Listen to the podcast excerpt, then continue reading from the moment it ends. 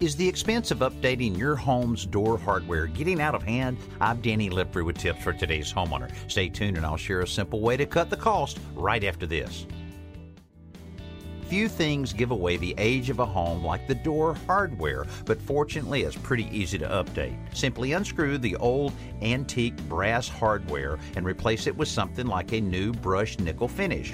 What most people don't consider when buying the new hardware is the door hinges and that shiny new brushed nickel doorknob looks bad with old brass hinges. Adding two or three hinges per door is hard on the budget, but rather than buy new hinges, why not buff off the old brass plating. A bench grinder with a wire brush wheel is ideal for this job and it does the work quickly. To maintain the shiny brush finish on the hinge, simply spray it with a coat of clear sealer. I'm Danny Lipford with Tip for today's homeowner.